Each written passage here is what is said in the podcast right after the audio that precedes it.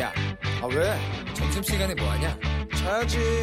야, 그러지 말고 이거 한번 들어봐. 아 뭔데? 지금 당장 라디오를 켜봐 나른한 오후 깨울 시사 토크쇼 모두가 즐길 수 있고 함께하는 시간 유쾌하고도 신나는 시사 토크쇼 오태훈의 시사본부. KBS 라디오 오태훈의 시사본부 2부 시작합니다. 청취자 여러분들의 참여 기다리고 있습니다. 샵 9730 우물정 9730번으로 의견 보내주시면 되고요. 짧은 문자 50원, 긴 문자 100원, 어플리케이션 콩은 무료로 참여를 하실 수 있습니다. 또 팟캐스트 콩 KBS 홈페이지를 통해 다시 들으실 수 있고요. 유튜브를 통해 생중계됩니다. 일라디오 시사본부 이렇게 유튜브 창에 검색하시면 영상으로도 만나실 수 있습니다. 매주 금요일 2부에는 한 주 동안의 언론 보도를 분석하고 비평하는 시간입니다. 정상근 알파고의 와치독 준비되어 있습니다. 정상근 전 미디어오늘 기자 나오셨습니다. 어서 오세요. 네, 안녕하십니까. 네, 안녕하세요. 예, 자만 아메리카의 알파고 신하 씨 외신 기자 예. 인사 먼저 해주셨어요. 고맙습니다. 예, 안녕하십니까. 네. 내 소개를 하는데 왜 알파고가 대답을 해요? 저는 그 자리에 자, 이제 욕심이 있다는 거죠. 아니, 맞은편 이- 자리인데. 아니, 2년째 돼가고 있는데 아직도 이 방송의 이름이 정상근과 알파고의 와치독인데. 아, 알파고 정상근의 와치독으로 예, 바꿔드릴까요? 그렇지 뭐 1년에 한 번씩 이렇게 아, 그럼요. 예, 공동 좋습니다. 대표들이 아유, 그렇게 예. 하잖아요. 아니요, 반대합니다. 밖에 아, 나와서. 해결하세요. 네, 자, 검찰의 수사 내용을 공개하지 못하도록 하는 법무부의 새 공보 규정이 다음 달 1일, 뭐 다음 달 1일이라고 해도 돌아오는 어, 일요일부터 시행이 됩니다. 그러니까 오보 언론사의 검찰청 출입 제한 등이 포함된 법무부 훈령을 법무부하고 또 출입 기자단이 논의를 해서 수정하는 쪽으로 의견을 모았다고 하는데 어떤 내용인지 좀 짚어보도록 하겠습니다. 먼저 그 이 이야기하기 전에 최근에 그 김기현 전 울산시장하고 유재수 전 부산시 경제부시장 사건 관련해서 지금 이것 때문에 또 피의사실 공표 논란이 지금 계속 불거지고 있잖아요. 네네. 어떤 보도들이 있었어요 관련해서? 뭐, 이 거의 대부분의 의혹 제기 보도들이 사실 이제 피사실 공표로 추정되는 것들인데요. 네. 뭐 오늘만 해도 음. 어, 조선일보 같은 경우에는 이 검찰이 작년 지방선거를 앞두고 이 김기현 전 울산시장에 대한 경찰 수사가 진행되고 있을 때 이 백원호 당시 청와대 민정비서관 부하 직원들이 뭐 울산에 직접 내려가서 수사 상황 등을 점검한 단서를 잡고 이 수사 중인 것으로 29일 확인됐다. 네. 네, 이렇게 보도를 했습니다. 그러니까 검찰에서 나온 얘기라는 거죠. 음. 이 문화일보도 이 비슷한 얘기를 하면서 이 소스로 이 청와대 민정수석실 사, 사정에 정통한 사정 광국 단계자 음. 네, 이렇게 뽑았거든요. 네. 그러니까 검찰이겠죠. 음. 그러니까 뭐 검찰이 뭐 누가 뭐 한 것으로 보고 뭐 수사 중이다라는 표현이라든지 이 검찰에 따르면은 혹은 뭐 검찰이 무슨 진술을 확보했다 뭐 이런 식의 이제 보도들이 쏟아지고 있는데 네. 이 피의 사실 공표 문제가 논란이 된 게 한 두 달여 정도 됐는데 뭐 음. 이것이 문제라고 인식한 언론이 뭐 사실 이렇게 많지는 않아 보이거든요. 그래서 예. 뭐 출입처 문제, 뭐 출입처 논리를 뭐 몇몇 언론사에 또 일부 음. 간부들이 뭐 얘기를 한 적은 있지만 네. 뭐 기자들 같은 경우에는 이 국민의 알 권리라는 차원에서 좀 큰 문제가 아니라고 음. 좀 보고 있는 것 같습니다. 예. 지난번에 저희가 와치독 시간에서도 다뤘습니다만 이제 거기서 우리가 좀 지적했던 건 오보를 낸 언론사들의 검찰청 출입 제한 포함된 이 법무부 훈령 이 부분이었어요. 네네. 근데 여기에 대해서 이제 그 기자단 쪽에서 반발이 꽤 있었다고 하고 뭐 수정하겠다, 뭐 조치하겠다 했는데 어떻게 결론됐어요? 네, 뭐 이것과 관련해서는 이 한국 기자협회 차원에서도 반대 입장을 밝혔고요. 네. 어 그리고 이제 대법원 이 검찰 출입 기자들이 이 법무부 쪽에 이제 세게 항의를 했던 모양입니다. 그래서 음. 한세 차례 정도 기자단하고 법무부에 간담회가 있었던 것으로 알고 있고 네. 이 법무부에서 이 결과 좀 논란의 내용을 좀 일부 수정하기로 했다. 네, 음. 이렇게 좀 전해지고 있는데 네. 이 정확히 어떤 내용을 어떻게 수정할 것인지는 아직 알려지진 않고 있습니다. 그 수정 같은 것에는 알파고 기자가 봤을 때는 어떤 식으로 가야 된다고 보세요? 저는 사실 좀 약간 그 걱정하기도 해요. 예. 어, 오늘은 이렇게 다시 한번 생각을 해봤는데 지금의 지진이 좋지만 앞으로는 그 음. 검찰이 하는 움직임이 조금씩 조금씩 이렇게 언론의 감시로부터 완전히 벗어날 수도 있는데 음. 이 조절을 잘해야 된다고 생각하거든요. 네. 지금 이 단계는 그나마 나은데 음. 이걸 가지고 더 이렇게 검찰이 좀 약간 불투명하게 움직일 수도 있는 우려가 있어요. 전 개인적으로. 음. 어떻게 보세요? 음, 그러니까 저도 이제 뭐 검찰이 판단을 해서 검찰이 봤을 때 이거는 오보다라고 생각했던 기사라면 음. 그 기사를 쓴 언론사 기자를 출입을 제한할 수 있다라고 하는 건 좀 너무 자의적이지 않나라는 생각이 좀 들어서 네. 이 부분은 저도 좀 문제라고 생각했는데 근데 음. 다만 여기에 이제 포함된 것이 이제 법무부 훈련 같은 경우에는 좀 이거는 뭐 여러 가지 조항 중에 이제 하나 그러니까 일부이고 이 다른 부분들 그러니까 네. 이 공개 브리핑으로 전환을 한다든지 음. 아니면은 뭐 이제 좀 이 책임성 있게 뭐 공개 브리핑을 하기 위해서 뭐 뭐 시민단체들이나 이제 검찰 측이 이제 힘을 모아 그 좀 머리를 좀 모아서 공개할 수 있는 범위 그리고 대상을 좀 확정한다 뭐 이런 부분들은 저는 좀 찬성하는 편이었습니다. 네. 그 공개 브리핑 말고 지금 그 뭐 비공개 정례 브리핑 이름 흔히 말하는 티타임 네. 기자와 티타임. 검사들 네. 간의 뭐 티타임 이것도 안 한다면서요?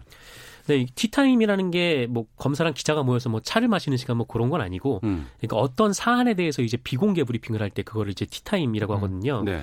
그러니까 기자가 어느 정도 정보를 알고 있어야 이 정확한 보도를 할 수가 있는데 음. 이 검사를 개별적으로 접촉하기가 좀 어려우니까 네. 좀그 지휘 라인에 있는 그 고위 검사들을 상대로 좀 이제 만나는 시간을 갖고 여기서 음. 이제 질문과 응답을 하는 좀 그런 자리를 이제 티타임으로 하는데 근데 이게 좀 부작용이 있었던 게 그러니까 뭐 검찰의 수사 방식을 감시할 수 있는 효율적인 장치이기도 했지만 네. 이 비공개를 전제로 이런저런 수사 과정을 좀 얘기를 하다 보니까 음. 이 수사와 관련된 사안들이 좀 언론을 통해서 좀 흘러나왔던 부분들이 있었던 것이죠. 그러니까 이걸 이제 피의 사실 공표라는 이제 부분인데 네. 그러니까 피의자 인권이 또 이 과정에서 훼손된다라는 음, 또 그렇죠. 지적도 좀 오랫동안 있어 왔습니다. 어떤 경우가 있었어요? 보면은. 이제 정확하게 지금 사례를 들어는 것보다는 이런 거예요. 예를 들면 그 사람이 그 문제를 그 죄를 안 치를 수도 있었는데 네. 먼저 언론에 나오다 보니까 그 사람은 음. 왠지 그걸 했다는 식으로 인식을 받아서 아무리 그 법정 과정이 끝나고 이제 무죄가 나온다고 해도 그 사람은 그 이미지가 남거든요. 음. 그래서 이런 문제들이 일어날 수도 있었던 어, 그러한 어, 뭐라고 해야 되나 그 역효과가 음. 있었죠. 그러니까 검찰이 하는 건 이제 수사 과정이잖아요. 그러니까 네네. 어떤 혐의가 있으면 여기에 대해서 저 검찰이 알아보고 증거를 모아서 그게 이제 사실이라고 확정 확인이 되면은 음. 이제 기소를 하는 거고 네. 이 검찰의 주장과 그다음에 이제 피의자의 주장이 그러니까 음. 피고의 주장이 이제 거- 법원에서 이제 대립을 하는 거예요. 그 네. 결과를 통해서 재판정에서 아 이쪽 말이 맞다라고 판단을 내려주는 과정이 있는 건데 이 문제는 검찰에서 확보한 한쪽 증거를 놓고 이것이 이제 아, 사실 알고 보니까 이런 거였다라고 음. 언론에서 써버리면은 이게 재판 과정에서 뒤집어져서 오히려 뭐 피고 쪽이 승소를 거두더라도 그거를 이제 명예를 뒤집기가 좀 어려운 상태에 놓여왔다는 거죠. 그리고 기자들끼리 갑을 문제도 생기기도 하거든요. 그 티타임이라는 갑을 문제. 예, 예, 예, 그, 예, 그 디타임에 들어가는 기자들 보시면 주로 좀 약간 에, 주류 매체의 기자이라든가 아니면 음. 그 지역에 있는 강력한 지방 음. 에, 신문의 기자인데 나머지 작은 언론사들의 기자들은 그렇게 큰 힘을 이렇게 발휘할 수가 없었어요 네. 예전에 그것 때문에 음. 그러다 보니까 그 좋은 기사들이 항상 조- 에, 큰 매체들에 나오고 작은 음. 매체들이 이렇게 좋은 기사들 안 나오는 그런 좀 약간 문제를 일으키는 제도이기도 했어요. 저도 네. 그 점이 좀 중요하다고 생각을 하는데 지금 언론에서 이 티타임 폐지에 대해서 굉장히 좀 반대를 하고 있어요. 아 많이 반대해요? 네, 그렇죠. 아, 이제 이른바 먹- 신문이나 예, 어. 밥그릇이 네. 날라갔어요 지금. 신문을 보면은 막 그런데 이게 이렇게 그 반대를 하는 이유는 이 검찰의 수사를 직접 들여다볼 수가 없다. 이게 예. 티타임을 없애면. 그러니까 어. 일선 검사를 만나기가 하늘의 별따기인데 음. 수사 관련해서 질문을 던지고 뭐 검찰 수사에 대해서 또 견제해야 되지 않냐 막 네. 이런 얘기인데 저는 이거는 뭐 영 틀린 말은 아니다라고 생각을 하는데 검찰 수사에 대한 견제 기능이 사라질 수도 있다. 네네. 예. 근데 사실 이제 검찰 만나기가 하늘의 별따기긴 하죠. 근데 음.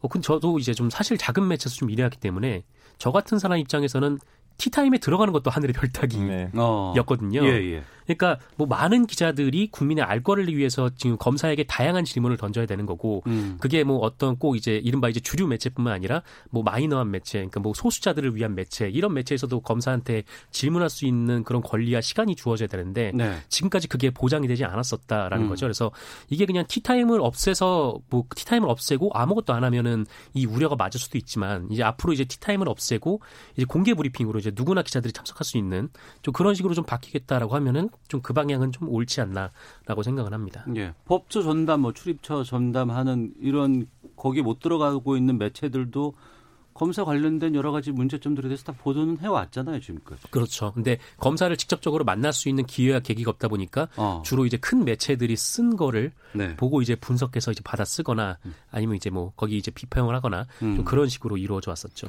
그럼 이제 이제 정기 브리핑에서 모든 문제를 거기서 이제 다 끝난 걸로 합시다. 음. 다 질문 있으면 다 그때 물어보고 그러니까 그 궁금증이 있어요. 앞서서도 말씀을 하셨지만 이제 수사 과정에서 여러 가지 상황이라든가 이런 것들이 이제 검찰의 브리핑이라든가 백브리핑이라든가 이런 티타임을 통해서 나간단 말이에요. 네. 그런데 피의자의 입장은 재판 과정에서 법정에서 진술로 피의자는 해명하고 반박하고 하고 있는데 피의자 관련된 수, 취재나 이런 것들은 또 재판 과정은 왜 그렇게 잘 이루어지지 않나 보도가 음. 잘 되지 않나라는 맨 나중에 그냥 무죄 났습니다 이걸로 그냥 끝나는 경우도 상당히 많이 봤거든요. 그렇죠. 근데 이 법정 취재를 하다 보면은 워낙 이제 그 법정에서 그 주요 재판 같은 경우에는 재판하는 시간도 길고 또 증인 과정에서 좀 신문도 하나하나 하고 이거를 다 좀 정리하기가 좀 어려운 측면은 있긴 한데 음. 근데 그동안 이제 뭐 검찰에서 검찰 발로 기사를 좀 써왔으면은 그 과정에서 이제 피해자 혹은 이제 뭐 다른 관계자들의 좀 반론도 좀 계속해서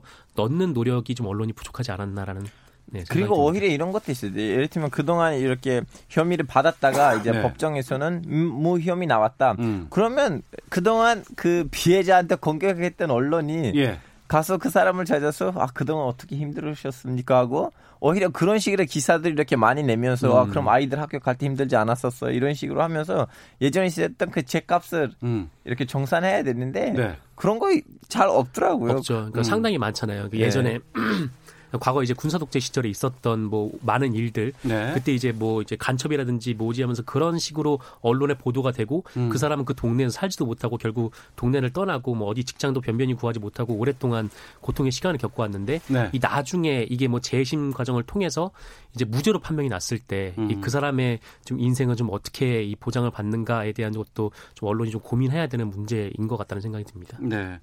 아, 새로운 법무부 공보 규정 따르면 뭐 수사 검사와 기자가 직접적으로 만나는 것좀 금지되거나 뭐 피의자 아, 티타임 같은 것들 없어지는 상황이 됩니다. 아무래도 전문 공보관 통해서 사실관계 확인을 해야 되는 상황인데 음. 좀 이것 때문에 오보가 더 많을, 많아질 가능성도 있다. 이런 우려도 좀 있다고 하더라고요. 어떻게 하면 보완하는 게 바람직할지, 어떻게 보완하는 게 바람직할지 한 음. 말씀씩 듣겠습니다.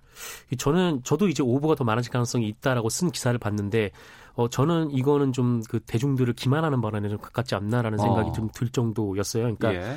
뭐 이게 오보가 죄송합니다. 오보가 더 많아질 가능성이 많다라는 거는 이건 뭐 그냥 기자들이 생각나는 대로 뭐 검찰 확인도 안 하고 쓴다라는 건데 음. 그런 기사가 현재 지금 같은 언론 시장에서 살아남을 가능성도 없을 뿐더러 네. 어 그리고 아까도 말씀드렸지만 이 검찰의 이 기소 단계라는 것은 이 검찰이 수사를 한 하나의 주장을 가지고 음. 있는 거거든요. 그게 예. 나중에 재판 과정에서 진실이 가려지는 건데 그 검찰의 주장을 받아 쓰면서 그것이 이제 뭐 진실이라고 확정될 수도 없는 거고 그리고 여기에 또 보완하는 장치로 직접 뭐 피의자, 피해자 뭐 아니면 뭐 그런 가해자 뭐 이런 사람들을 직접 취재해서 낼 수도 있는 부분이거든요. 그러니까 반드시 이 검찰에 의존해야 할 필요성은 없다라고 생각을 합니다. 알파고 기자. 그렇지 우리는 이제 옛날만큼 쉽게 기사 쓰는 그러한 습관을 좀 더 이제 훌륭한 기자의 모습으로 돌아갈 수 있는 좋은 기회라고 보고 음. 정리 브리핑도 하고 그러면 사건이랑 관련된 사람들을 따라 찾아서 만나고 뭐 이렇게 더 열심히 해야 되는 건데 그걸 가지고 사람들이 왜 이렇게 크게 반란을 하는지 모르겠어요. 음. 반란까지는 아니고요. 아, 이제 반발, 반발, 아, 예, 예. 반박. 음. 정상근 전 미디어오늘 기자, 자만 아메리카의 알파고 신하 씨 외신 기자와 함께 한 주간의 미디어 비평. 알파고 정상근의 와치도 함께하고 아, 있습니다. 감사합니다. 기분 예. 너무 뿌듯해요. 아 좋네요, 저도. 아, 네. 정상근 기자를 먼저 불러드렸어요. 제가 처음에는. 네네. 아, 예. 자 다음 주제로 가겠습니다. 최근 그 조건부 연장된 지소미아 관련해서 예. 여러 가지 일본 언론 쪽에서 보도가 좀 쏟아져 나오는 것이 네. 있습니다. 근데 이게 좀 잘못된 것들이 꽤 많아서 진실 게임 논란이 좀 있었는데 이 일본 언론들 정리를 좀 알파고 기자가 해주시죠. 이제 우리나라의 일부 언론들을 보면 이런 기사들이 나왔거든요. 일본이 완벽한 승리를 거뒀다고 일본 언론에서 보도가 나왔다. 네. 이런 식으로 하는데 음. 살짝 북한식 큰 시간이에요, 그거 방금. 죄송합니다. 근데 이건 그렇지 않았거든요. 어. 일본 언론을 보시면 일본 언론도 요- 이번에 신기하게도 좀 약간 한국의 입장도 일, 일본의 입장도 좀 약간 동시에 이렇게 하는 기사들이 나왔어요. 어. 그 이제 특히 예를 들면 누가 먼저 사과하냐를 가지고 또 이렇게 한번 진실의 게임을 더 줬는데 예를 들면 22일 날 NHK 에서 나온 기사를 보시면 한국 측이 그 세계 무역 기구 음. WTO 에, 거기에다가 이제 수속을 중단하겠다고 했는데 그에 따라서 일본 정부가 한국 측이 무역 관리 체계 개선을 위한 의혹은 나타났다고 보고 실무 대화를 하게 됐다. 이런 식으로 왠지 좀 약간 일본이 살짝 잘못했다. 일본 좀 어. 약간 눈치를 채서 먼저 응하겠다고 음. 일본한테는 좀 약간 무리한 기사를 낸 것도 있고 그리고 또 NHK에서 이런 건 없어요. 그리고 NHK는 일본의 KBS예요. 이거 예, 잊지 예. 맙시다. 이런 거 있었어요. 일본 대화에 응했기 때문에 지소미아 종류 종류를 연기한 것이지 그 반대가 아니라고 하는 그 한국의 그 입장 있잖아요. 예, 예. 그걸 그대로 기사를 내. NHK에서 예. 어. 그리고 또 거기 제일 많이 발리는 그 매일 아침에 발리는 마이니치 신문 네.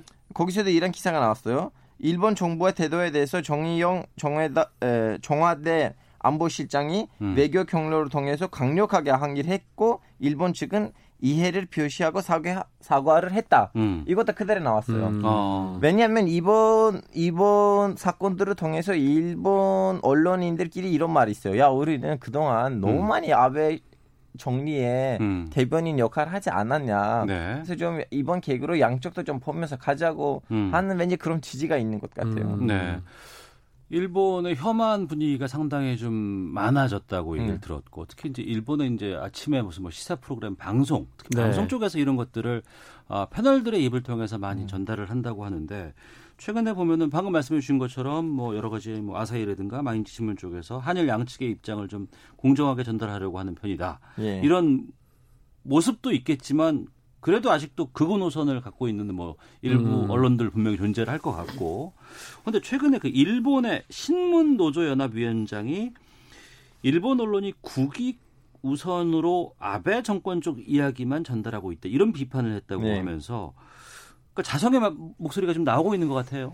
네, 그러니까 뭐 아, 말씀하신 대로 일본의 신문 노조, 그러니까 우리나라로 치면 이제 언론 노조랑 음. 좀 비슷한 단체인데, 어, 그러니까 그쪽에서는 이렇게 얘기를 하는 거죠. 그러니까 일본 정부의 문제점이나 좀 약점을 다루려고 하면은 그 정부 쪽에서 이제 뭐 국익을 해친다, 뭐 네. 이런 식으로 이제 대응을 해왔다. 음. 뭐 그렇게 얘기하는 이제 정치인과 관료인들이 있다, 뭐 이렇게 주장을 했던 거죠. 뭐 그러면서 뭐 본인들 뭐 그 그쪽에서는 뭐 국익이나 뭐 내셔널리즘이 좀 득세를 해서 좀 진실을 알리는 보도가 좀 우리를 뭐- 우리가 지금 못 하고 있는 거 아닌가, 좀 어. 이런 자성하는 목소리도 지금 일본 언론계 내부에서도 좀 나오고 있는 상황이고 네. 또 지금 뭐 이 언론 그 어, 신문 노련의 얘기 측이 이제 사실이라면 결국 이제 정부 고위 관료, 그러니까 일본의 뭐 정치인들도 뭐 언론에 대해서 좀 이런저런 협박을 하고 있다는 것도 지금 그게 또 먹히고 있다라는 얘기가 되는 거잖아요. 근데 음.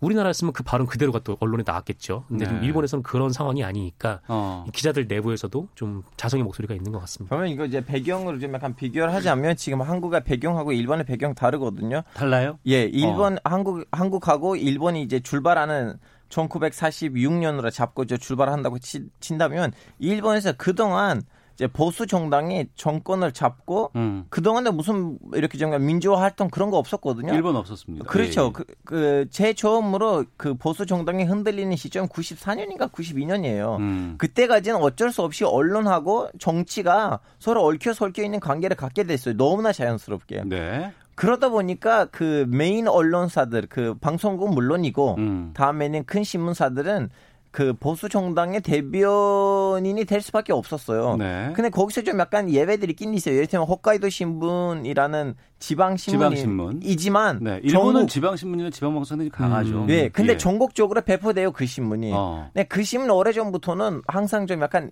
한국의 입장에서 기사를 너무 많이 냈기 때문에 큰 비판을 받기도 하고 어. 다음에 또 오- 오키나와에 나오는 지방 신문들도 나름 이제 한국 입장에 가까운 음, 건 이제 가까운 기사들을 냈지만 이제 이번 계기로 관계가 너무 많이 흔들렸기 때문에 음. 기자들끼리도 와 이번엔 너무 간 거 아닌가 음. 그래서 우리 이제 약간 지식인으로서 음. 먼저 좀 약간 소리를 내자는 식으로 움직임이 있는 것 같아요. 특히 아베 정권 이후에 이런 그 국익 강조하는 기사들이 일본에 상당히 좀 많아졌다면서요? 네, 그러니까 이 원인을 보면은 뭐 일본 기자들 내부에서도 이런 얘기가 나오는 게 첫 번째는 아까 말씀드렸던 대로 이게 뭐가 비판 기사만 쓰면은 정부 쪽에서 너네 반일 아니냐, 음. 뭐 지금 뭐 국익을 해치는 거냐 음. 이렇게 나온다는 게 또 하나가 있는 거고 일단 두 번째는 일본도 이 출입처 문제가 좀 심각한 모양이에요. 네. 그러니까 너무 좀 일본 노련 뭐 에, 그 신문 노련 쪽 얘기를 좀 들어보면은 이 최근에 이제 아베 총리가 뭐 벚꽃 모임 그게 논란이 좀 되면서 네. 그게 막 이제 그 총리 총리실 관저에서 뭐 문서도 파기하고 또 거짓말하고 이런 문제가 불거졌는데 음. 그런 상황에서 이 기자 클럽 그러니까 총리실 기자 클럽 그러니까 어, 우리나라로 치면 이제 청와대 출입 기자단이죠. 네. 이런 기자단들이 이 총리하고 식사 를 하는 좀 음. 그런 모습이 있었다라고 해요. 그러니까 그러다 보니까 이게 좀 보도가 제대로 안 된다. 좀 이런 목소리도 있는 거죠. 예. 그다음 그리고 이것도 있어요. 좀 약간 물론 메이지 유신 이후로부터 일본 사회가 변했지만 아직도 좀 약간 신분 제도가 아니지만 아, 이 직업군이 이걸 해야 된다는 식으로 좀 약간 머리에다가 박혀 있다 보니까 음. 사람들이 아 정치인이 정치를 하는 거 아닌가 하면서 정치인들에 대한 비판이 기본적으로 잘 없는 것 같아요. 네. 음. 그리고 최근에 그 일본 언론을 달구고 있는 내용이 또 하나가 있다고 들었습니다. 그 언론에서 종사하고 있는 여성 노동자 74%가 일본에서 성폭력을 경험했다. 이런 조사 결과가 나왔다면서요. 네, 이것도 이 74%가 성폭력을 경험했다는 거는 이제 신문 노조가 조사를 벌인 네, 네. 그런 결과였던 거고 음. 그 결과 이제 74%가 성희롱을 당한 적이 있다. 이 일본 언론에서 일을 하는 네. 좀 그런 이제 결과가 나온 거죠. 근데 음. 이 높은 수치만으로도 놀라운 얘기인데 음. 그럼에도 불구하고 더 놀라운 거는 그동안 이게 알려지지 않았다는 게더 좀 놀라운 일인 그런 상황인 거죠. 그러니까 음. 예전에 좀 이런 일이 있었는데, 그러니까 2017년에 이제 이토사오리라는 좀 언론인 지망생이 그 일본의 방송국인 TBS 기자한테 성폭행을 당한 사실이 있었어요. 예. 그래서 피해자가 이거를 폭로를 했는데 음. 놀랍게도 이게 일본 언론에서 보도가 안 됐습니다. 보도가 안 된다고요? 네. 어. 뭐 이게 제대로 이제 알려지지도 않고 확산도 안 되는 좀 그런 상황이었습니다. 그래서 이게 오히려 이 문제를 제기를 하고 이 문제에 대해서 집중적으로 취재를 한 데가 어디냐면 영국의 BBC였거든요. 네. 근데 그만큼 일본 언론 사회에서 이 여성들의 인권에 대해서 좀 생각해 볼 만한 문제이기도 하고 어. 또 이게 그냥 단순히 일본 여성들이 이렇게 대접받고 있다의 문제를 넘어서서 예. 이 일본 사회가 우리 이제 위안부 문제를 또 어떻게 보고 있는가에 대한 그렇죠. 하나의 음. 단초도 될 수 있는 부분이기도 하고 그렇습니다. 어. 왜 이런 부분에 대해서 일본 언론들이 그렇게 침묵하고 이게 어떤 문제가 있다고 보세요, 알파 기자는? 이 일본 언론인들이 먼저 뭐라고 하면 그럼 나머지 업계에 있는 사람들이 야아 우리 혼나요? 같이 한 거 아니었어? 음. 니네들 왜 먼저 배시 때리냐? 음. 서서 암암리의 그런 좀 약간 배경적인 약속이라고 해야 되나요? 음. 자, 앞서서 그 정상훈 기자가 말씀하셨지만 그 일본 그에서 여러 가지 그 여성에 대한 문제점들 또 최근에 보면은 그 1991년 위안부 존재를 처음 알린 김학순 할머니 관련해서는 일본에서도 상당히 그 개개인들이 노력으로 이걸 알리고 음. 보도하고 그런 노력들로 인해서 일파만파 좀 커져가는 부분들이 좀 있었거든요. 보도를 했던 기자가 혹독한 비판을 받았죠 일본 내부 사회에서. 예, 예, 예. 그 기자도 있었고 최근에 여성 기자 성폭력 사건까지 일본이 보면은 좀 여성 성폭력 문제에 있어서 상당히 좀 오랜 기간 침묵해 왔던 것으로 좀 보이는데 일본 언론들의 좀 이러한 데는 인식 변화가 좀 이제 한일 갈등 푸는 방안에 좀 하나의 열쇠가 되지 않을까 싶은 생각이 있기도 해요. 네, 그래도 이 최근에는 좀 변화의 조짐은 있다라고 하더라고요. 그러니까 이 지난해 4월에 이 아사히 TV 아사히 기자가 네. 이 일본 재무성 사무차관한테 성희롱을 당한 사실이 있었는데 이거를 폭로하면서 이제 일본 사회에서도 좀 미투 운동이 좀 이렇게 크진 않지만 이제 계속 좀 나왔었다라고 하더라고요. 근데 음. 좀 이런 운동이 좀 널리 퍼져야 좀 말씀드린 대로 뭐 일본에서도 위안부 피해에 대해서 좀 더 심각하게 바라볼 수 있는 사회적 분위기가 좀 조성이 되는 거거든요. 예. 사실 우리 언론계에도 좀 이런 일들이 좀 난무한데 좀 음. 우리 역시 좀 덮고 쉬쉬 지나가거나 예. 아니면 좀 오히려 이제 피해자를 공격하는 일이 좀 다반사인 경우를 저는 꽤나 좀 많이 봤어요. 좀 언론 음. 비평 매체에서 좀 일을 하면서. 네. 그래서 뭐 일본도 그렇지만 이제 우리도 조금 뭐랄까 하여튼 이 피해자를 좀 2차 가해를 하고 좀 음. 가해자를 좀 두둔하고 혹은 사건을 좀 키우지 말라는 식으로 이렇게 억압하는 억압하는 문화가 좀 근절이 돼야 네. 네. 더 나은 세화장이 되지 않을까 좀 그렇게 생각이 듭니다. 음. 알파 기자는 저는 이거 전, 전반적으로 바꿔야 되는 그 문제예요. 사람들이 왜냐면 제 주변에 그런 친구들이 있었는데 당연히 왜 말 안 했냐고 했더니 음. 저, 원래 직근들한테 말했는데 아 오케이 이제 옛날 일이니까 오히려 더그 문제를 일으키지 말자. 그래서 오히려 이렇게 제일 먼저 이 사건으로 터뜨리는 분들 전 너무 대단하다고 생각하거든요. 그래서 네. 이 대단한 사람들 숫자가 많아져야지 음. 이 문제에 우리는 그 뿌리를 뽑을 수가 있을 것 같아요. 음, 알겠습니다. 자, 한 주간의 미디어 어, 상황들 살펴봤습니다. 마치독 정상근 전 미디어오늘 기자, 자만 아메리카의 알파고 신하시 외신 기자 두 분과 함께했습니다. 두 분 오늘 말씀 고맙습니다. 고맙습니다. 네, 감사합니다. 헤드라인 뉴스입니다. 오늘 낮 12시 4분에 경북 울진 부근 동해 해역에서 규모 2.0의 지진이 발생했습니다. 어제 북한이 초대형 방사포로 추정되는 발사체를 발사한 가운데 우리 측 북핵 협상 수석 대표인 이도훈 외교부 한반도 평화교섭 본부장이 일본 미국의 수석 대표와 전화 협의를 했습니다. 한국은행이 연 1.25%인 기준금리를 동결했습니다. 올해 경제 성장률 전망치는 2% 내외가 될 것으로 예상했습니다. 더불어민주당은 오늘 국회 본회의 상정 예정인 유치원 3법의 통과를 촉구했지만 자유한국당은 자체 수정안을 내겠다고 밝혔습니다. 지금까지 라디오 정보센터 조진주였습니다. 이어서 기상청의 강혜종 씨입니다. 네, 먼저 미세먼지 정보입니다. 이 시각 보통 내지 좋음 단계를 보이고 있는데요. 서울은 시간당 평균 46 마이크로그램, 경기 52 마이크로그램 등 보통 단계를 보이고 있고요. 충청 이남 쪽은 16에서 27 마이크로그램으로 좋음 단계를 보이는 곳이 많습니다. 12시 4분에 울진 동남 동쪽 38km 해역에서 규모 2.0의 지진이 발생을 했는데요. 발생 깊이는 21km입니다. 그리고 별다른 피해가 없을 걸로 전망됩니다. 오늘 전국적으로 막다가 밤부터 오후부터 구름 많이 끼겠고 강원 동해안과 경북 동해안의 경우는 오후부터 비 또는 눈이 내리겠습니다. 어제는 강원 산간으로 폭설이 이어졌는데요. 이번 눈비는 다행히도 양이 적습니다. 비로 환산하면 5mm 미만이 되겠고 눈의 양은 아주 미미하겠습니다. 내일은 구름 많다가 오후부터 흐려지겠고요. 영동과 경북 동해안 내일 새벽까지 비 또는 눈이 이어지겠습니다. 오늘 아침에도 추웠습니다. 서울의 아침 최저 기온 영하 3.4도였는데 있는데요. 낮 기온은 8도 예상됩니다. 일교차가 꽤 큽니다. 강릉, 대전, 전주 10도 등 6도에서 14도의 분포를 보이겠습니다. 내일 아침 최저 기온은 서울 0도, 낮 최고 기온 서울 9도 등으로 오늘에 비하면 아침 기온이 다소 오르고 낮 기온은 비슷하겠습니다. 지금 서울의 기온은 7.5도입니다. 지금까지 날씨였고요. 다음은 이 시각 교통 상황 알아보겠습니다. KBS 교통정보센터의 박소영 씨입니다. 고속도로에 돌발 상황이 많습니다. 먼저 경부고속도로 부산 쪽인데요. 동탄에서 오산 사이 5차로에서 작업을 하고 있어서 기흥부터 정체가 심합니다. 7km 구간 거의 서 있다시피 하니까요. 미리 다른 길로 우회하셔야겠습니다. 중부고속도로 남이 쪽으로 진천터널 부근에서는 승용차 관련해 사고가 발생했습니다. 1차로를 막고 이 처리 작업을 하고 있어서 일대의 정체가 심하고요.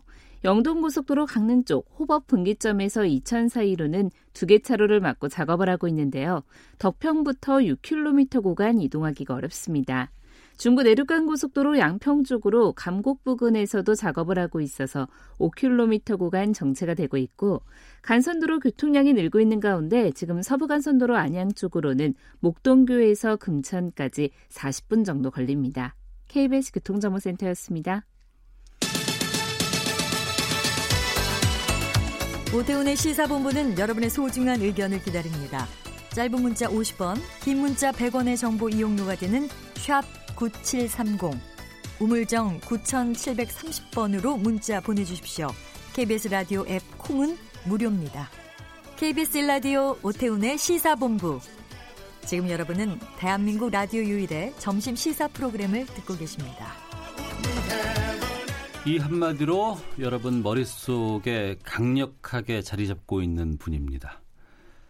지하철 노선도를 줄줄 외우는 수다맨, 봉숭아 학당의 연변 총각, 형님 뉴스 등의 다양한 개그 캐릭터의 주인공, 개그맨 강성범 씨. 한동안 얼굴을 잘 뵐 수 없다가 최근에 개그 콘서트로 다시 돌아와서 왕성한 활동과 웃음을 보여주고 있습니다. 시사본부 금요초대서 오늘 개그맨 강성범 씨와 함께합니다. 어서 오세요. 안녕하세요, 강성범입니다. 예. 라디오는 오랜만에 오신 거죠? 예. 제가 기억을 해보려고 그랬는데 기억이 안 날 정도로 오래됐네요. 음, 시사 예. 프로그램에 나오신 지는 어, 그때 전화 인터뷰 한번 아침 프로그램 한번 했었고요. 예. 그거는 얼마 안 됐어요. 음. 한몇 달 정도 된 것 같고 이렇게 그 스튜디오에 나온 거는 네네. 그 글쎄요. 아우. 정말 오랜만인 것 같습니다. 고맙습니다. 아유, 아닙니다. 영광입니다. 아유, 피디님이 직접 전화를 주셔가지고. 예, 예, 예. 야, 이렇게 귀하게 초대해 주시는데 제가 안 나오면 또 건방 떠는 거잖아요. 어. 아니, 시사 프로그램을 진행하셨잖아요. 그, 그 꽁트 안에서. 그건 많이 하셨잖아요. 뉴스 지도 진행도 많이 하셨고. 예, 그, 그 시사 코너 많이 했었어요. 음. 형님 뉴스도 했었고, 네. LT 뉴스라는 것도 했었고, 아. 그 외에 다른 코너들도 있는데, 그건 예. 이제 그다지 유명하지 않아서. 개그 콘서트로 요즘에 KBS에서 다시 활동을 하고 계십니다. 얼마 만에 복귀입니까? 오, 10년이 훌쩍 넘었더라고요. 아, 그래요? 예, 떠나신 계산을 지가? 해보니까 어. 10, 한 2, 3년 정도 만에 예. 레귤러로 예, 음. 그 특집 때는 종종 왔었는데 뭐 천회, 이천회 이럴 때는 항상 오셔서 예, 이- 반갑게 예. 얼굴 뵐 수 있었어요. 예, 맞아요. 뭐 천회 뭐 천회 때 왔었고 아. 뭐 10주년, 20주년 뭐 그때 예, 예, 예. 어. 12년 만에 KBS에 다시 복귀한다는 건 반갑기도 하지만 부담도 꽤 되지 않을까 싶습니다. 되죠. 굉장히 많이 돼서 어. 저는 아 이제는 코미디 그 공개 코미디가 아닌 다른 곳에서 내가 역할을 해야 되겠다 코미디언으로서 생각을 하고 있었는데 음. 피디님이 전화를 주셨어요. 네. 그 새로 오신 피디님께서 전화를 주셔갖고 음. 어 부탁 아닌 부탁을 하시더라고요. 근데 생각해 보겠습니다 하고 이렇게 가만히 누워서 생각하다 보니까 코미디언이 예, 예. 코미디 제안이 왔는데 어. 그만큼 기쁘고 즐- 즐겁고 황송한 게 어디 있는가라는 예. 생각이 들더라고요. 그래서 어. 다른 스케줄 뭐 잘 안 보이시겠습니다만 다 그 구석구석에서 하고 있었거든요. 예. 그 정리하고 어. 예 코미디를 하게 됐죠. 예. 요즘 개그 콘서트 보니까 박준영 씨도 돌아왔고, 네. 강승범 씨도 돌아왔고, 음. 안상태 씨도 돌아왔고. 네 안상태 씨. 분위기는 어때요? 녹화 분위기라든가 아니면 공개 코미디 분위기는? 음 그러니까 저는 그래요. 코미디언이 코미디언을 안 하고 있으면 음. 굉장히 뭐랄까요. 백수 느낌이 들어요. 다른 일은 해도 아르바이트 하는 느낌이고 어. 코미디를 하고 있으면 아 내가 일하고 있구나. 음. 아내 직업이 음. 어, 코미디언이지라는 음. 생각이 들면서 되게 푸근해요. 가면 네. 예 분위기도 어, 후배들이 이렇게 인사하는 모습 보면 되게 좋고 어. 물론 제가 있는 대기실 저는 안상태 씨하고 같이 있습니다만은 예. 후배들이 잘 안 들릅니다. 음. 그러니까 후배들은 엄청 싫을 것 같아요. 정말 어, 대- 어렵죠. 대선배들이 와서 이렇게 활동을 하고 계시면 후배들은 어, 나 너무 어려워, 무서워 이러지 않을까 싶기도 그래서. 대기실에서 잘 안 나가려고 그래요. 예, 그리고 예. 후배들이 이렇게 들어오면은 어. 꼭이 얘기 하더라고요. 예, 예. 이 대기실은 분위기가 꼭 고시원 같습니다.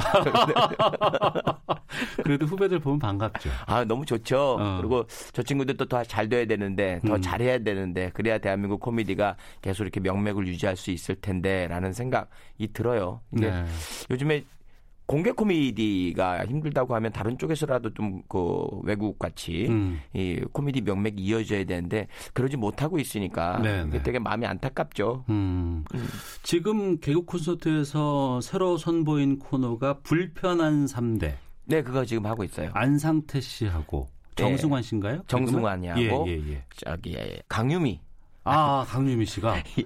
어. 이름도 잘 좀 기억이 안 나요. 그러니까 이제 그 정승환 씨가 뭐 비행기 타고 우주선 타고 어디 갔다 왔더니 아유 보셨군요. 예, 예. 예, 저기 우주에 1년 갔다 왔더니 뭐 인터스텔라 그 컨셉을 어, 보니까 예, 예. 그 우주에 1년 다녀왔는데 뭐 음. 시간 왜곡에 의해서 지구는 80년이 흘렀더라. 뭐요 어, 설정 하에 예. 어린아이 아들이 있었는데 음. 그 아들이 이제 90살이 됐고 네. 10살 때 떠나와서 음. 또 손주가 저고요. 예, 예. 그리고 또 이제 지금 그 정승환 씨하고 짝인 강유미 씨가 음. 우주에 같이 다녀온 아. 어, 그 몸은 30대지만 예. 예, 나이는 120살인 아이고. 뭐 그런 설정으로 이렇게 했었어요. 예.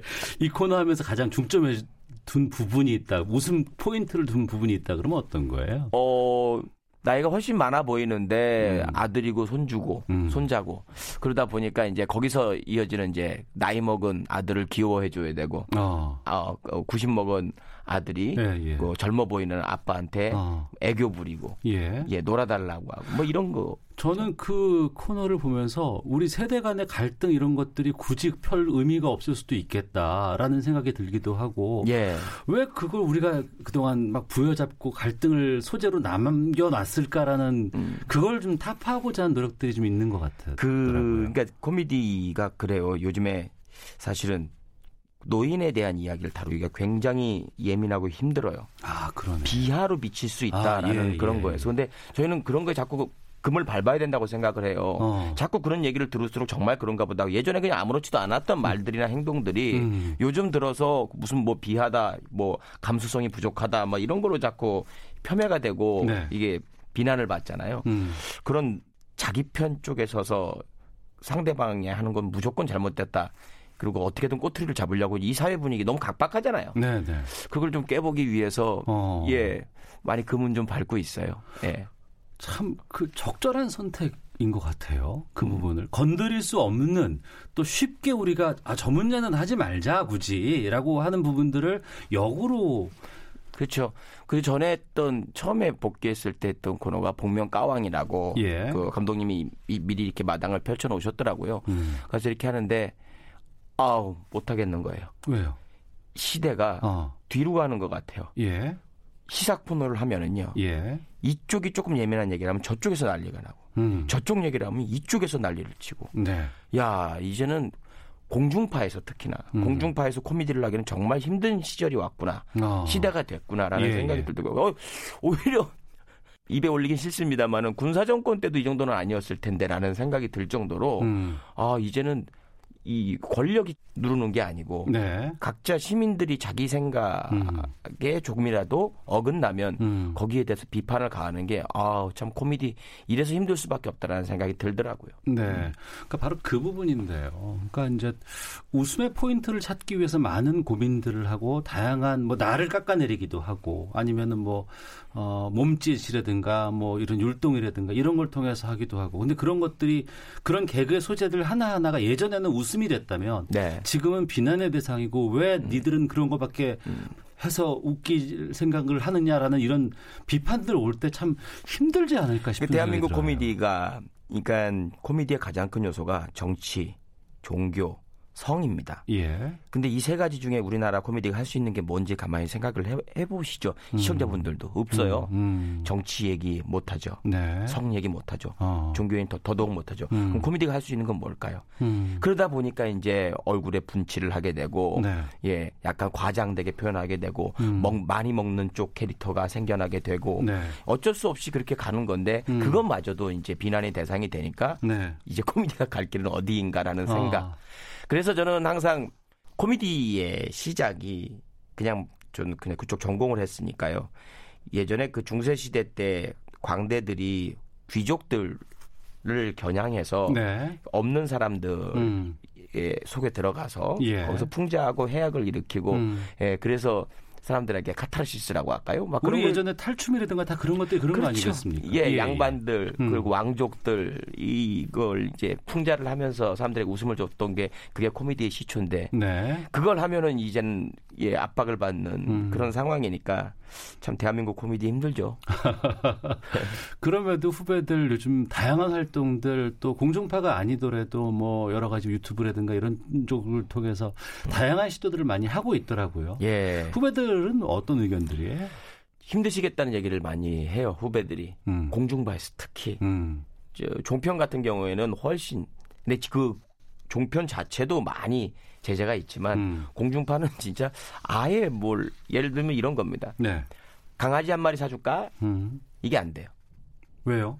강아지를 많이 사 너무 사랑하시는 분들이 어. 강아지가 물건이냐? 아, 아, 아, 이왜 가족 같고 그렇죠. 똑같은 네. 생명이고 예. 가족같이 아껴야 되는 그런 대상을 아. 어, 왜, 판매라는 시점으로 그렇게 표현을. 하느냐? 예. 그래서 강아지 한 마리 어때? 어. 이렇게 가야 되고 예. 이런 시절이 왔어요. 근데 사실은 강아지 한 마리 사줄까가 강아지를 뭐 비하하거나 음. 강아지를 뭐뭐 낮은 대상으로 하는 게 아니잖아요. 그냥 음. 관념적으로 그렇게 통상적으로 이 하는 이야기들인데 네. 그것조차도 이제 어 해서는 안 되는 음. 시대가 됐어요.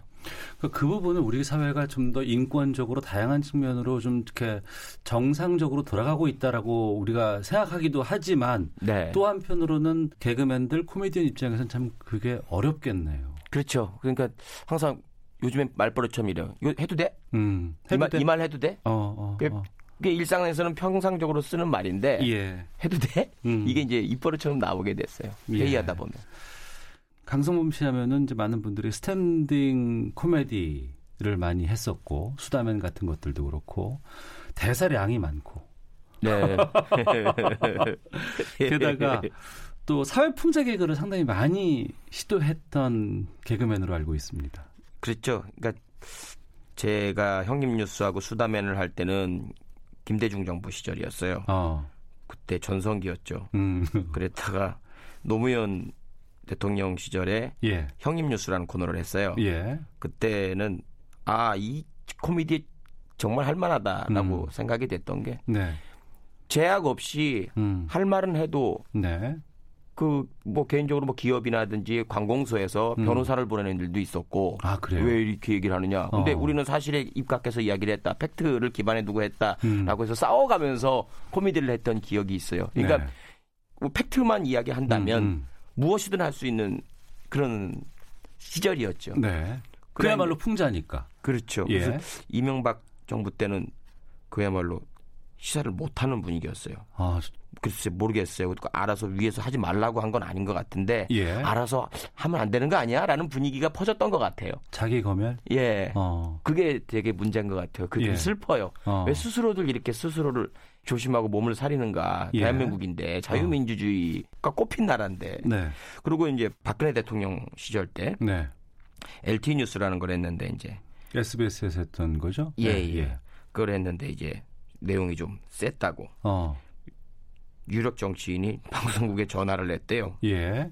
그래갖고 그게 이제 코너가 바로는 안 자르더라고요. 어, 바로 어. 자르면 말 나오니까. 예. 이제 다 못하게 하니까 이제 손발 다 없어지고 음. 그냥 그 신변 잡기 얘기만 해, 해라. 하게 예 어. 그러니까 페이드아웃 시간을 두더라고요. 예. 그래서 두달 정도 그렇게 하다가 딱 없애더라고요. 음. 그 뒤로 저는 SBS를 못한 것 같아요. 어. 예. 그러니까 후회는 없어요. 어. 제가 뭐 못 먹고 사는 것도 아니고 예. 그냥 저도 뭐 대출금 갚으면서 이자 갚아가면서 살고는 있는데 글쎄요 자기가 하고 싶은 이야기를 했다고 해서 이렇게 자기 생계에 피해가 오고 어. 이 특히나 유부남들은 가족 지켜야 되는데 예. 이 가족들 건사하는데 걱정이 되고 음. 이게 올바른 것인가 음. 라는 생각이 들어요. 그렇게 살아야만 너들은 어? 밥 벌어 먹고 살 수 있다라는 그런 거잖아요. 음. 그러면 안 되잖아요. 네, 네. 국민이 주인인데 어. 자기 하고 싶은 얘기 했다고 해서 이렇게 어, 압박을 느끼고 겁이 나고 이러면 음. 안 되잖아요. 네. 안 그랬으면 좋겠어요. 어. 풍자 코미디 하면 옛날에 김영권 돌아가신 네, 김영권 선배님. 그분 생각이 납니다. 회장님, 회장님, 회장님. 예. 탱자 가라사대. 음. 최근에는 아예 이쪽이 좀 많이 준 것이 아닌가 사라진 게 아닌가. 어떻게 하든 욕을 먹으니까 어. 뭐하러 하냐 하지 말자. 예. 라는 게 되는 거죠. 어. 그러면서 사람들이 사람들은 보면서 왜 코미디가 이렇게 저질스럽게 가느냐, 음, 음. 신변 잡기만 늘어놓느냐라고 네. 하시는데 음. 국민들이 도와주셔야 돼요. 네, 네. 예, 사회풍자 비판하고 음. 할 말은 하고 음. 정말 촌철살인의 그런 것들을 원해야 되는데 당사자인 국민들조차도 어. 자기가 생각하는 그것과 다른 내용에 반대되는 이야기를 하면 비난을 가하고 예. 이쪽도 마찬가지고 어. 이런 사회 분위기 음. 언제 이게 해결이 될까요? 이 분위기가? 아, 전 정말 걱정입니다. 이 야- 양극화 이거 대통령께서 빨리 해결해 주셔야 돼요. 그 바로 그 부분인데 그 강성범 씨 관련된 기사가 연예면이 아니고 사회 정치면에 등장을 했었습니다. 네, 그 중앙일보에 예, 나왔죠. 지난 10월에 그 서초동에서 열렸던 검찰개혁 촛불문화제 무대에 오르셨었어요. 어, 그때 이제 그 부인께서 어디 가셔가지고 이 자리에 나오셨다고 얘기가 들었는데 그때 어떤 마음으로 참석하셨는지 궁금했어요. 원래 그 사회를 봐줄 수 있냐고 음. 물어보셔가지고 네. 집사람한테 물어보니까 도장 찍고 가라고 그러더라고요. 어이구, 어이구, 어이구. 그래서 알았다. 아, 아, 아. 그럼 이제 발언이라도 좀 네, 해주냐 근데 그것도 집사람이 네. 그래서 그냥 그 집회 참가만 하겠습니다라고 네. 얘기했는데 막상 가서 앉아 있다 보니까 어. 이게 좀 그 사람 마음이 이제 쭉 걸어가면서 이렇게 외치고 있는 음. 사람들 표정, 얼굴, 아, 나와 있는 아이들, 어르신들 이렇게 얼굴들을 보니까 야 이 사람들이 저렇게 간절한 눈빛으로 있는데 네.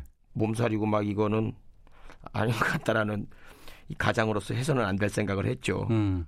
후회하면은 제가 지는 것 같아서 후회는 안 해요. 어. 예, 좀 먹고는 사니까요. 음. 근데 이제 제가 하는 프로그램마다 이제 악플들이 달리죠. 네. 다른 건 괜찮아요. 음. 네, 가족용만 하지 않으면 괜찮은데 이제 음. 가족을 건드리는 사람들, 음. 뭐네 자식들이 불쌍하다 뭐 아니거든요. 음. 제 자식들은 전 자식들한테 부끄럽지 않으려고 나간 거거든요. 네. 그런 이야기들 거기다 음. 또 하지도 않은 음주운전했다고 음주운전 개그맨을 왜 쓰느냐고 음. 그 어디서 퍼진 얘기인지 몰라도 음. 그 어디다 얘기를 해야 되는 거예요. 음. 그래서 뭐 음주운전 개그맨이다 이런 말도 안 되는 얘기들도 올라오고 음. 참 답답하더라고요. 네. 그러니까 좀 이렇게 악플은 달 수는 있는데 음. 요즘 악플 되게 문제잖아요. 그렇죠. 저야 이제 방송이 24년 차니까 음. 굳은 살이 백해서 그냥 그런가 보다 하는데 이거 굉장히 나쁜 일이에요. 음. 컴퓨터 화면 뒤에 숨어서 음. 손가락으로 네. 남의 인생을 폄하하고 음. 남을 갈기갈기 이렇게 상처내는 거 음. 이거 다시 한번 생각을 해야 되는 게 아닌가. 음. 그게 이게 그게 멋있는 거 아닐까요? 그럼요. 예, 네. 왜 그런 걸로 사람들을 갖다가 자기 얼굴은 숨겨놓은 채 사람이 목숨을 버릴 정도의 그런 책임감 없는 일들 하는 사람들을 보면 음. 답답해요. 네. 그러지 않았으면 좋겠습니다. 예. 그러면 그 어찌되건 서초동 그 집회가 검찰 개혁을 촉구하는 집회였지 않습니까? 예. 어. 현재 지금 계속해서 이제 그 집회는 여의도로 이어져 와서 지금 검찰 개혁에 대한 것들이 계속 지금 되고 예, 지금 여의도로 있는데. 옮겨 왔죠. 예. 이건 어떻게 보고 계세요? 그 제가 그 사회 제안을 받았을 때 안 한다고 하고 그 사실은 음. 집사람 핑계를 댔지만 저도 겁이 났거든요. 네. 가만히 생각해 보니까 왜 겁이 나야 하죠? 음. 우리가 선출한 사람들도 아니고 우리가 뽑은 사람들도 아닌데 그 사람들을 왜 우리가 겁을 내야 되죠? 국민들이 음, 음, 음. 주인들인데 음. 국민들의 세금으로 그분들의 생계를 이어가게 만들고 있는 어? 이 입장에서 왜 겁이 나야 하는지 왜 저분들이 마음만 먹으면 누구든 잡아서 가둘 수 있다.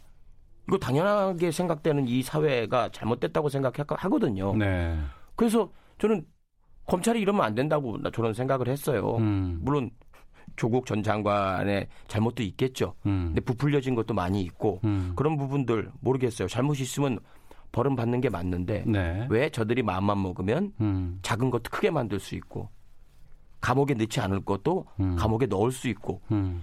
제 연예인 동료 중에 술 먹고 술 먹으면서 이제 목소리 좀 크게 냈다가 검사들한테 혼났다는 얘기도 있고 네. 검사들이 그냥 너희들 조용해 음. 내가 어디 검사야 음. 그런데 아무 소리도 못했다라는 이야기도 들었고 음. 그러니까 그 정도의 이게 권한을 주고 사회적으로 존경받는 음. 대접을 받은 받는데 왜 저들은 저렇게 자기들이 그 권력을 마음대로 쓸까? 음. 더 중요한 건 자기들이 그 이 일을 할 때 그게 권력을 가지고 있으면 네. 그 일을 그만두게 되면 음. 이제 다시 일반 시민으로 돌아가서 음. 평범하게 살아야 되는데 왜 저들은 이 일을 그만두고도 더 부자로 살까? 네. 이런 이런 거 너무 특권이잖아요. 음. 가장 중요한 건 저는 무서워서는 안 된다고 생각이 들었어요. 네. 국민들이 겁내는 곳이 있으면 안 된다고 생각이 들었어요. 예. 예. 음. 그 마음에 나가 나갔죠. 그래서 지금 예 그렇습니다. 예. 눈빛이 달라져요. 이 지금 이 말씀을 하시면서 그 무대 위에 올라서 이제 수다맨을 패러디해서 이제 그 집회에서 발언을 했어요. 그 수다맨은 언제까지 계속 외우세요, 그거를? 아 그거는 이제 먹고 살라고 하니까 네. 그 행사장에서 이제 가끔 이제 원하시는 분들이 있, 거나 또는 음. 시간이 비어서 시간을 때워야 할 때. 예. 그래서 지하철 노선도 세 개는 예, 예. 이렇게 외워놓고 있어요. 어, 그럼 1, 2, 3호선? 예, 1, 2, 3호선 외우고 있는데 이제 버전이 15년 전 버전이라 예. 중간에 저기 새로 들어온 역도 있고 어. 연장도 되고 막 그러더라고요. 예. 그 연장 좀 하지 마세요. 좋은 역이는 왜 자꾸 바꿔요? 그 업그레이드를 좀 시켜야 되는 거 아닌가? 너무 힘들 것 같아요. 근데 그 리듬이 있고 머릿속에 그러니까요. 박혀놓은 게 있기 때문에 예, 예. 그냥 못 바꾸겠더라고요. 어, 예. 저는 그 연변 때그 아니겠습니까? 뭐 이런 거 있잖아요. 그, 그 뭐였죠, 예. 그거? 재련변에서는 100년 묵은 산삼은 산삼 축에 더 먹깁니다. 거기서 한그 500년 정도는 묵어야 아 저거 집에서 깍두기 해 먹으면 되겠구나. 그럼다. 뭐 이런 거. 아, 생각나네요. 맨 마지막에 피를 거의 그냥 어릴 적이었습니다. 다시 보고 싶다는 생각이 참 많이 드네요. 아 요즘 그 너튜브 그, 예, 예. 그 세상이잖아요. 그래서 네. 다시 한번 해볼까라는 생각은 이렇게 합니다. 근데 예.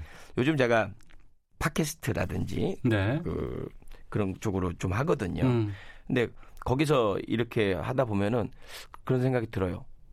내 채널 하나 만들까? 음. 라는 생각이 드는데 그건 또 아닌 것 같고요. 네. 왜냐하면 본인 채널 운영하시는 분들은 정말 죽을 각오로 하시는 거거든요. 음. 매일같이 업로드를 하시고 네. 매일같이 고민을 하고 그거와 함께 살고 있는 분들인데 어 그 제가 마음의 준비가 되기 전에는 음. 아닌 것 같다는 생각이 들어서 고민은 하고 있어요. 아. 옛날 코미디 한번 다시 한번 해볼까라는 생각은 예. 예, 하고 있습니다. 그 생각을 왜 따로 좀 준비하고 있는 계획 같은 게 있으세요? 어 저는 일단 마음껏 할 수 있는 코미디를 기획은 하고 있어요. 음. 근데 그게 준비 과정에 있기는 한데 제가 좀 정신적으로 약간 어, 황폐화돼 있어서 음. 요거 좀 수습을 하고 네. 예 그다음에 뭐 준비해서 한번 진짜 제대로 된 시사 코미디 음. 검열이 적은 곳에서 네. 한번 할까 어. 생각하고 있습니다. 검열이 없는 곳에서 하셔야죠. 예, 근데 요- 요즘은 너튜브도 검열을 하더라고요. 자, 오태훈의 시사본부 금요 초대서 개그맨 강성범 씨와 함께 말씀을 나눠봤는데요. 끝으로 강성범 씨 추천 노래 들으면서 인사드릴까 합니다. 어떤 노래 들을까요, 우리? 네, 이, 이 노래 싫어하시는 분들도 있고 그러는데 이 얘기는 꼭 하고 싶었어요. 네. 사람들이 정치 이야기하고 사회 비판하면은 음, 왜 고루한 얘기 쓸데없는 얘기 하느냐 재미없는 얘기 음. 왜 그렇죠 왜 재미가 없죠 아니거든요 음. 자기 삶과 가장 밀접한 일이 나라 정치하는 사람들이 정치를 잘해야 되는 거거든요 네. 근데 그 얘기를 하는 게 이게 군사정권 때부터 이어온 거예요 음. 너들은 이런 거에 관심 갖지 말아라 야구 봐라 축구 봐라 음. 어 이렇게 이 뇌리 속에 박혀서 어른들이 그런 일 말씀하시는 거거든요. 네. 아닙니다. 그 어느 얘기보다 술자리에서 많이 해야 되는 게 전 정치 얘기라고 생각을 해요. 그래서 노래도 음. 92년 장마 종로에서 정태춘 씨 알겠습니다. 그러면 이 노래 들으면서 강성범 씨와 인사 나누도록 하겠습니다. 아유, 오늘 정말 시사본부의 최적화된 개그맨이 아닌가 싶어서 아유, 반가웠습니다. 아유, 불러주셔서 영광입니다. 고맙습니다. 감사합니다. 예. 오태훈의 시사본부 저도 이 노래 들으면서 인사드리고 다음 주에 다시 찾아오도록 하겠습니다. 안녕히 계십시오. 모두 우산을 쓰고 횡단보도를 지나는 사람들 탑골 공원 담장 기와도 흠씬 젖고 고가 차도에 매달린 신호등 위에 비둘기 한 마리. 건너 빌딩에 웬디 샘버거 간판을 읽고 있지. 비는 내리고 장마비 구름이 서울 하늘 위에 높은 빌딩 유리창에 신호등에 멈춰서는 시민들 우산 위에 맑은 날 손수건을 팔던 노점 상좌